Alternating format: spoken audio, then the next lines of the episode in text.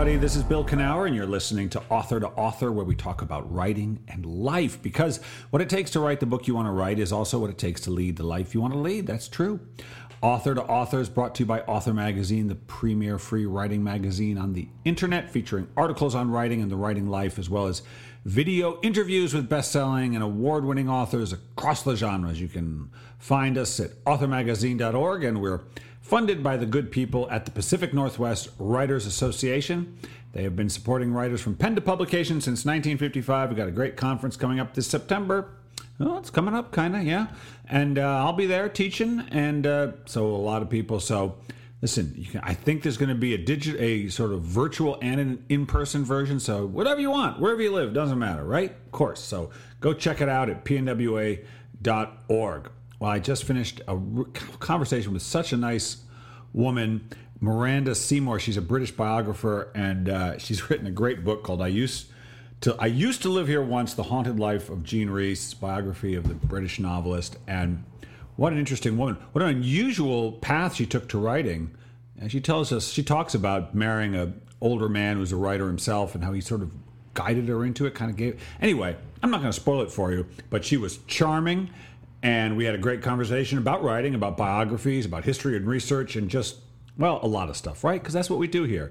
So, just to be clear, she's uh, Miranda is a British biographer whose acclaimed books include biographies of Jean Rhys, Lord Byron's wife and daughter, Annabel Milbanke and Ada Lovelace, Mary Shelley, and Adeline, or excuse yeah, Adeline Morrell.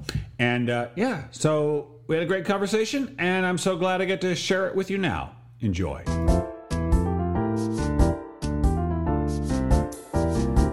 Miranda. Miranda, welcome to the show.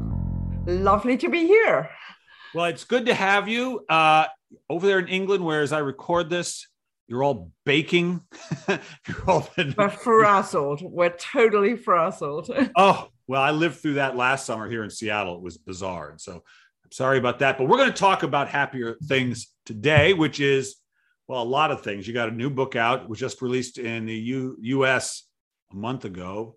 You are mm-hmm. how so which this is how many biographies have you written? Is this like your fifth or sixth? Oh my gosh, I have to count. Um, I, I think it might be about seven, alarmingly. Okay, all right. Um, and so this is about Jean Rhys, but we're gonna. I want to just back up a little bit. You've written a ton of stuff, a bunch of novels. Uh, we were talking mm-hmm. some children's fic, uh, fiction. Yeah, you wrote a kind of a kind of memoir. Um, writing, obviously, this is what you do was it always what you were going to do? Was that the only plan, or were there other possibilities for young Miranda when you were just a girl?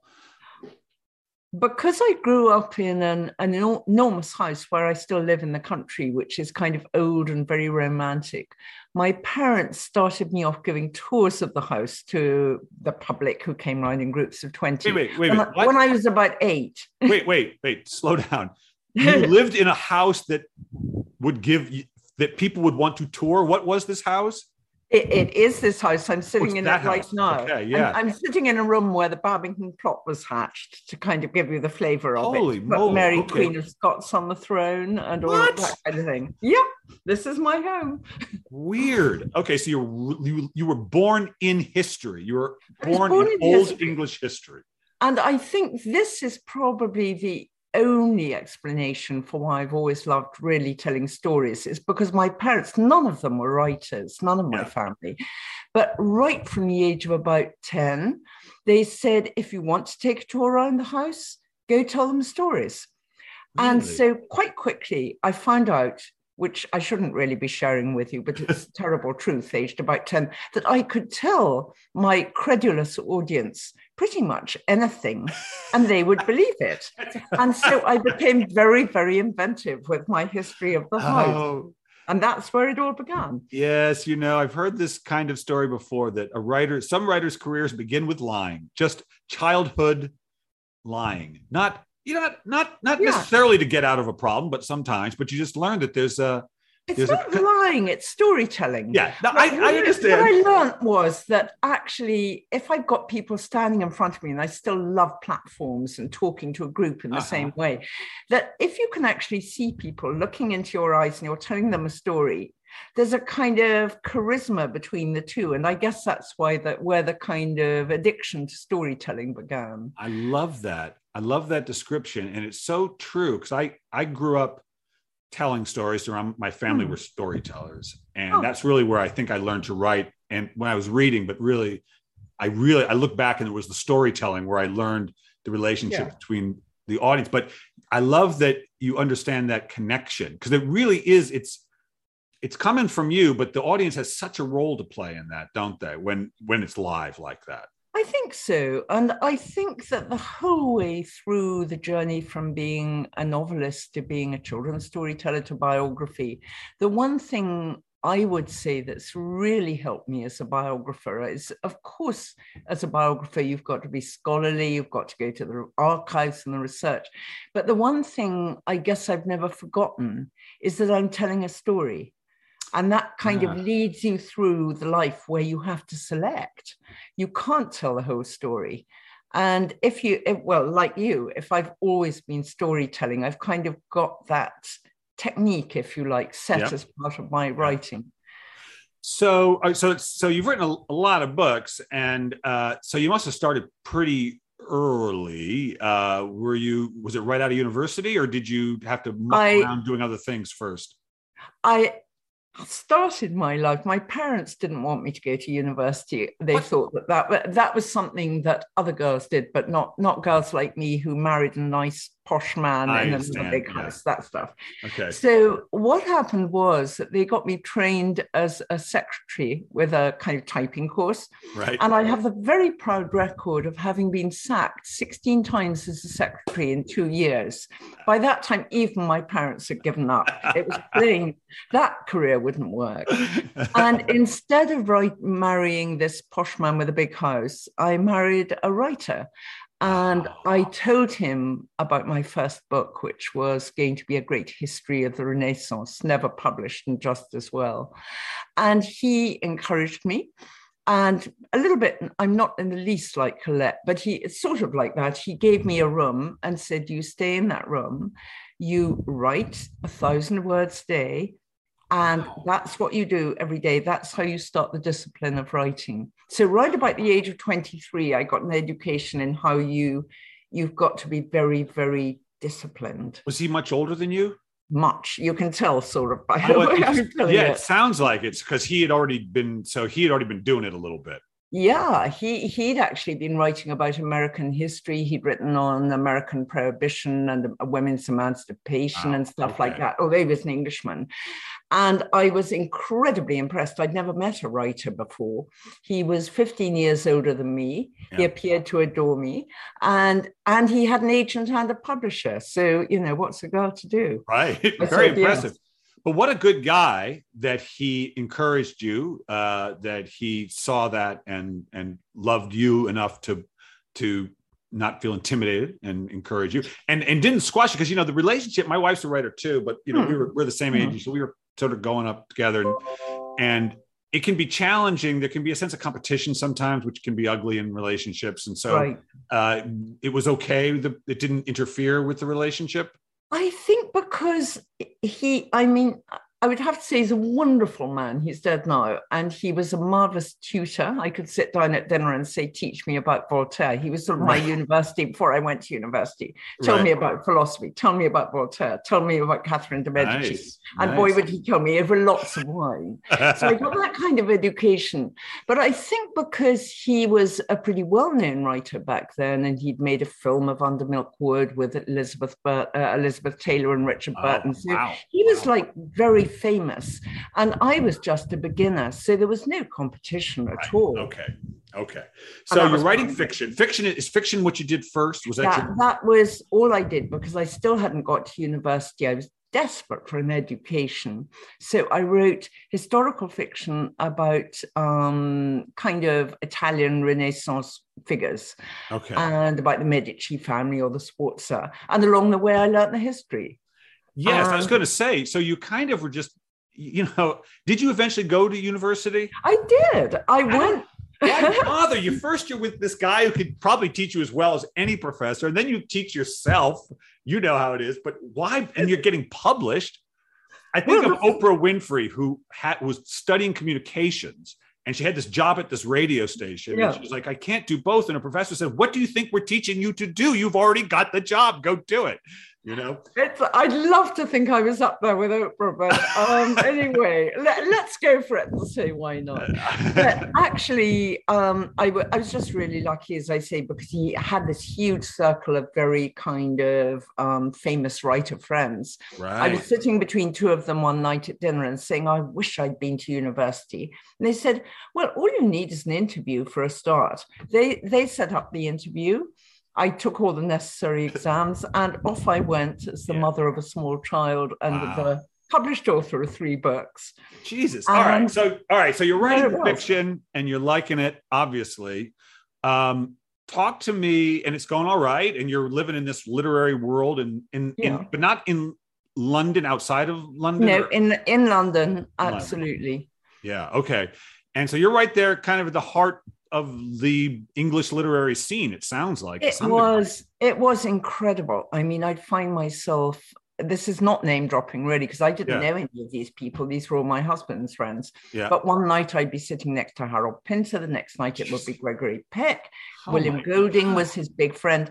And wow. all I kept thinking was, like, God, I hope I didn't burn the pork chops. I was so nervous about everything. what an interesting life. Okay, so there you are. But at some point, you make the transition to start writing biographies. Yes. And which was your first? Um, I have to say, first of all, that it came out of university because when I finally did go, I got really enchanted by a special course on Henry James. And. I loved the woman who was teaching it.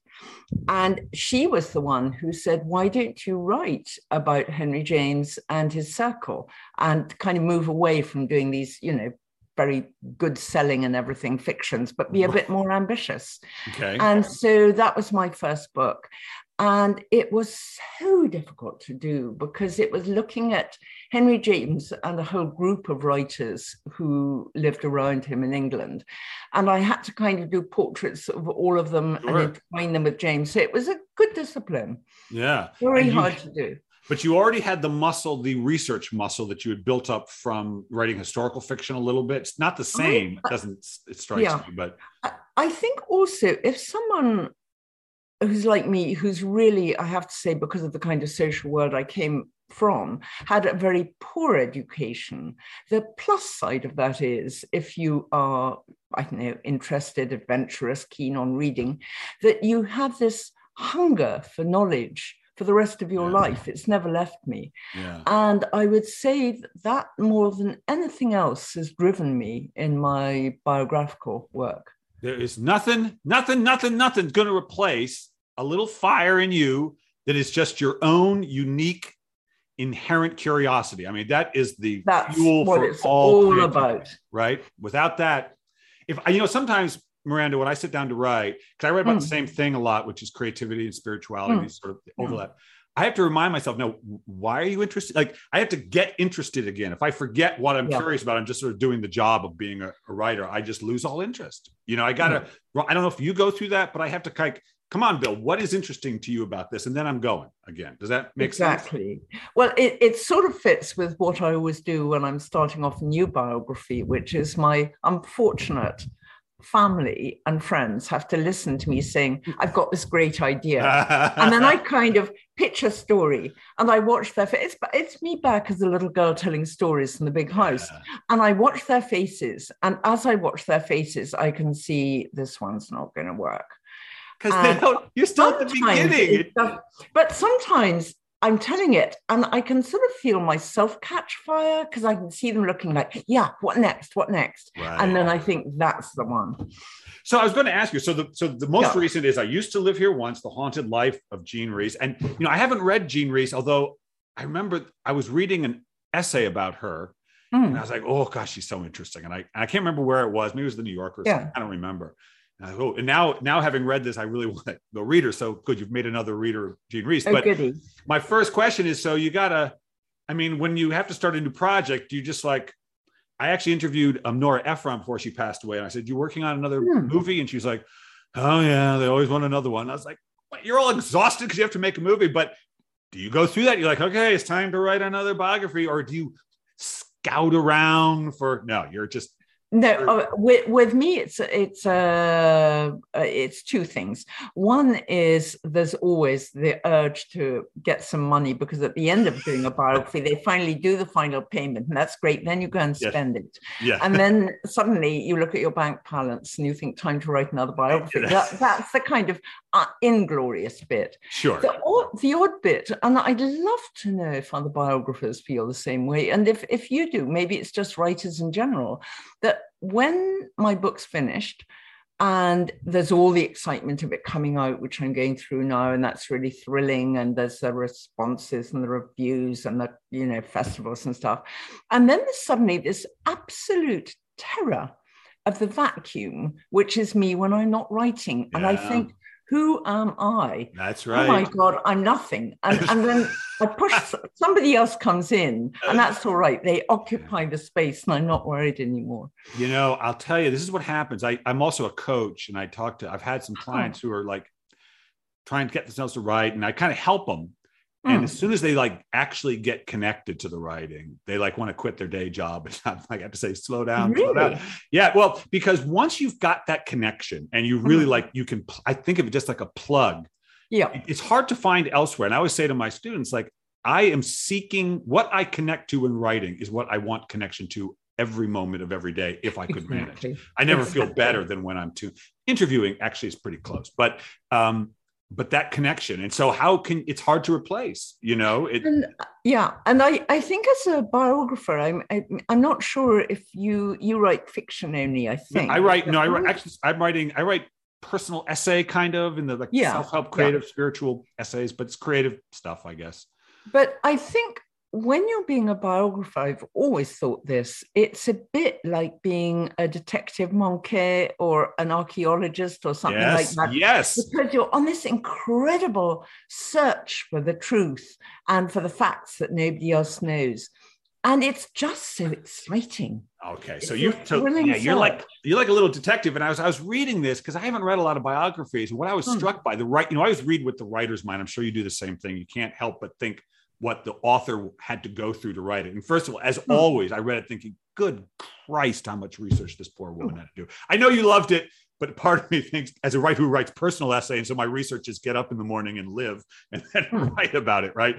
Um, but but what I was fascinated by was how, in a way, you're having a kind of conversation with the reader in a in a sense because you kind of address us a little directly like okay i know this i don't know that i'm pretty sure of this. Like there's a certain amount of actual even though you yourself aren't coming forward that much there is an, an acknowledgement of what you can and can't fully know. Does that is that fair to say? I think so. That there are uh, it, i don't think that so much. I don't think it's about the things you can't know because i uh, this sounds kind of arrogant but when i get really into a biography I feel I can know everything, Almost but that there are certain things. This wasn't the case with Jean Rhys, really, but it was certainly with some of the books I've written.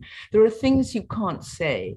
There are things that you get told, and which by her, by her are family hyper, or whatever. Yeah, usually family or uh, um, related, and the more you get involved with the family and become almost like an extra member of the family, yeah. the more they will tell you stuff that they wouldn't tell other people. You become mm. almost like, I know, a therapist or something. Yeah, yeah. And there's then this very, very difficult line that you have to draw between what it's, it sounds like the newspapers, you know, the need to know, but it's what it would be wrong to portray right. and what is essential for the reader to know in order to understand the person you're writing about. And that's a really, really hard line to walk. Yeah, I would think so because you might hear some good stuff there might be some really good stuff. good stuff. No, the good stuff, of course, no question, it goes in. But what when it's bad stuff?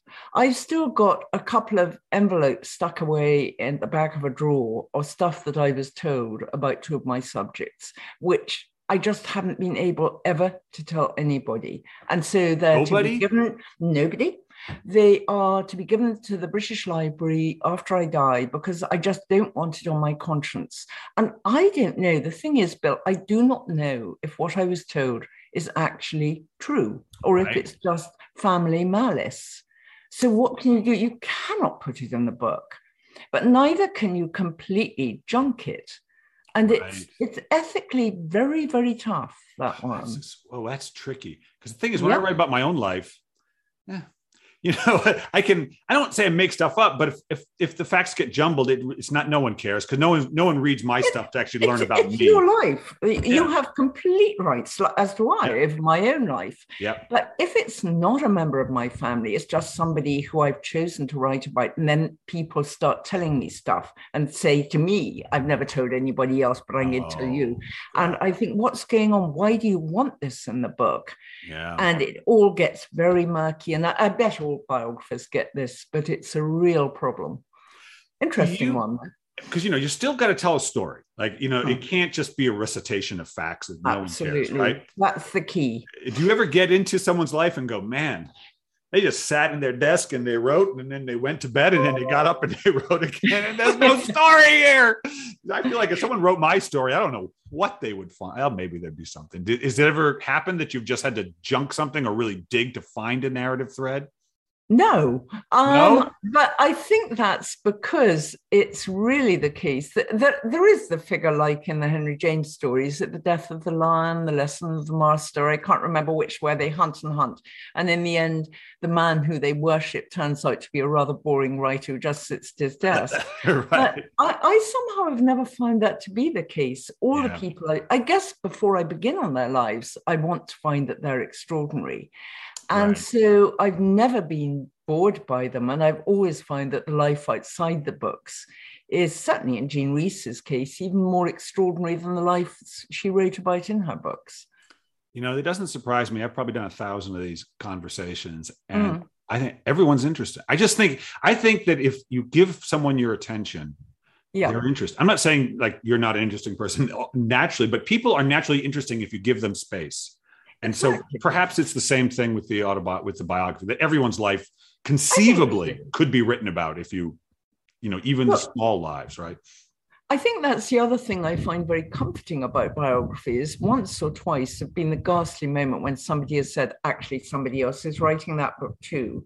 And that oh. that causes a big moment when you're going, oh my God, what shall I do? Right. And then I remind myself that I do honestly think that a biography is as much written out of yourself as it is yes. about the person you're writing about because you connect to the things that you can relate to. So even if you and I both decided to write lives of Nora Ephron, they would come out completely different because the woman I would be looking for and you would be looking for aren't the same woman. You know, that is so true. And I'm so glad you said that. It's a, I, it, I could be fooled into believing that isn't true with biography, that somehow the biographer has got to just like, like almost like a journalist get the facts. But when I teach memoir, for instance, which hmm. is one of the things I teach, is hmm. I always remind the students like, you're really never writing about the past, you're actually writing about the present because Indeed. how you view the past changes on how you are today. You know, you think it's, but it's not about. Yeah. And so, in the same way, it's that. And and do you allow your own interest do you allow their story to filter through your interest or does it happen so unconsciously that you don't have to pay attention to it? Gosh that is a very hard one to answer. Yeah. i'd have to think about that. Um maybe sorry, so I can't answer that one. yeah no that's fine. I think it probably happens no matter what. Like you can't help but let your attention drop a little more into certain hmm. parts of their lives than in others just because of what you're interested in. I think the other thing that plays a massive part, which is a kind of skill that you get better at as you go on is selection. And I know from writing the memoir, which was called Thrumpton Hall in the States and was about my very strange father and his obsessive love for this same gorgeous house, but he loved the house more than the family. Wow. And wow. what I realized talking about that book afterwards with my brother, who didn't like me writing it, and I understood why, because his story too. Right. But we love each other dearly. And so I, I, I wrote it, I gave it to him and said, What do you think? And he said, Well, there's your version and there's my version. Oh, yeah. And they're both true. He's yeah. a lawyer. And I thought that was, and he's also um, a Libra. So, on the one hand, this, on the other hand, but I thought that was completely reasonable that yeah. there are always these kind of selections you make which create a story. Like I was saying before, it, it's where you're drawing on your own life unconsciously, I think, to tell their story. And so, like when I when I was writing about Jean Rhys, I was obsessed with by the fact that the people who wrote about her always thought she was the same as the woman she wrote about. Right. And there's a sort of character called the Jean Rhys woman, who is the woman of these wonderful, very short novels she wrote. And the woman of the novels is a drunk. She's angry, she's funny, she's despairing, she yells a lot. Right. And she's in many ways very like the fairly impossible Jean Rhys. But not one of these women reads, and Jean Rhys was an right. amazing reader, and none of them write. Yeah, yeah. And if they don't write, they're nothing like Jean Rhys yeah. at all. That's all she did all her life was write. Yeah, it's so interesting that she never included because it's very hard for writers not to at some point include a writer oh. some, somewhere in what they did, just a little bit, you know. No, she deliberately, I mean, having read her little books over and over again, looking at exactly it's what we were talking about before. I'm looking obsessively at that point yeah. and thinking, I'm right. They do not write and they do not read, and that is deliberate. She's saying these women are not me and yet, infuriatingly, the critics and the biographers, actually, the biographers more than critics, have just gone on saying, oh, it's just the same person. Yeah. Oh, that, so, that's sort of so that was, and so was that was that one of I was going to ask you, it was one of the last hmm. questions I was going to ask you is what was some of your favorite discoveries? Like, how did your view of her change as your as the research and as the writing, I don't know if the writing, if you get a lot of discovery in the writing or if it mostly hmm. happens in research, but like what was some of your most interesting discoveries, your most meaningful discoveries for you as you discovered this person? I think to me, one of the most interesting things was exactly how impossible she was. And she was somebody who cared only about her writing. She was magnificently um, dismissive of how anybody else thought about her. She really didn't give a damn. Good. And I got to love that about her. And what I I find incredibly poignant about her was that she died when she was 89. Okay. She was 76 when she finally hit the big time with Wide Sargasso Sea and became famous. So wow. 76 years wow. of her life before suddenly she's one of the biggest names in writing in the world. And she kept saying, which is just heartbreaking, I'm just too old. And there she was with, you know, Paris Match and the New York Times and everybody chasing her, begging for interviews. And she's just an exhausted little old lady, although she is still drinking, hitting people, bashing them up, yelling at them. Her spirit is just phenomenal. And I love her for that. It's such an interesting story. All right. So, again, the book is I used to live here once, The Haunted Life of Jean Rhys.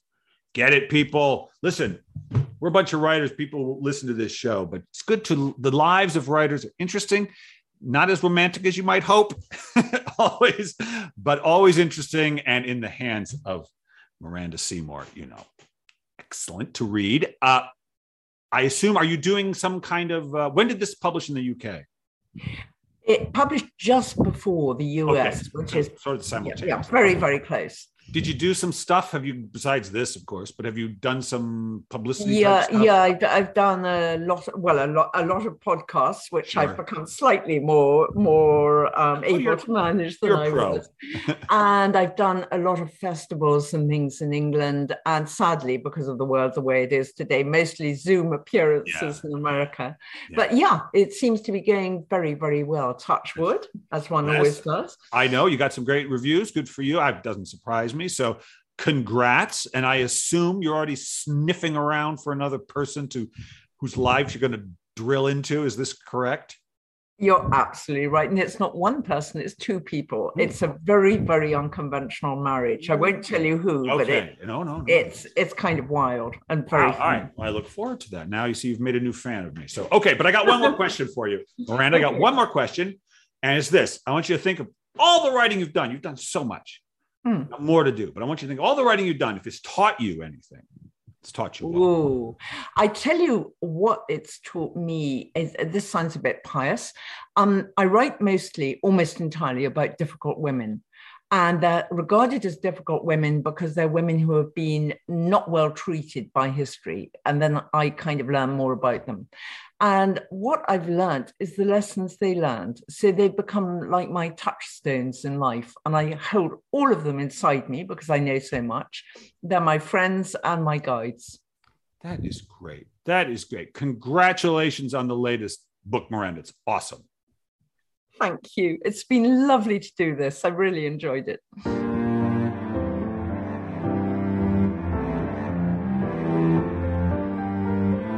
Isn't that nice? Don't you like that? That the people she's written about are like her guides.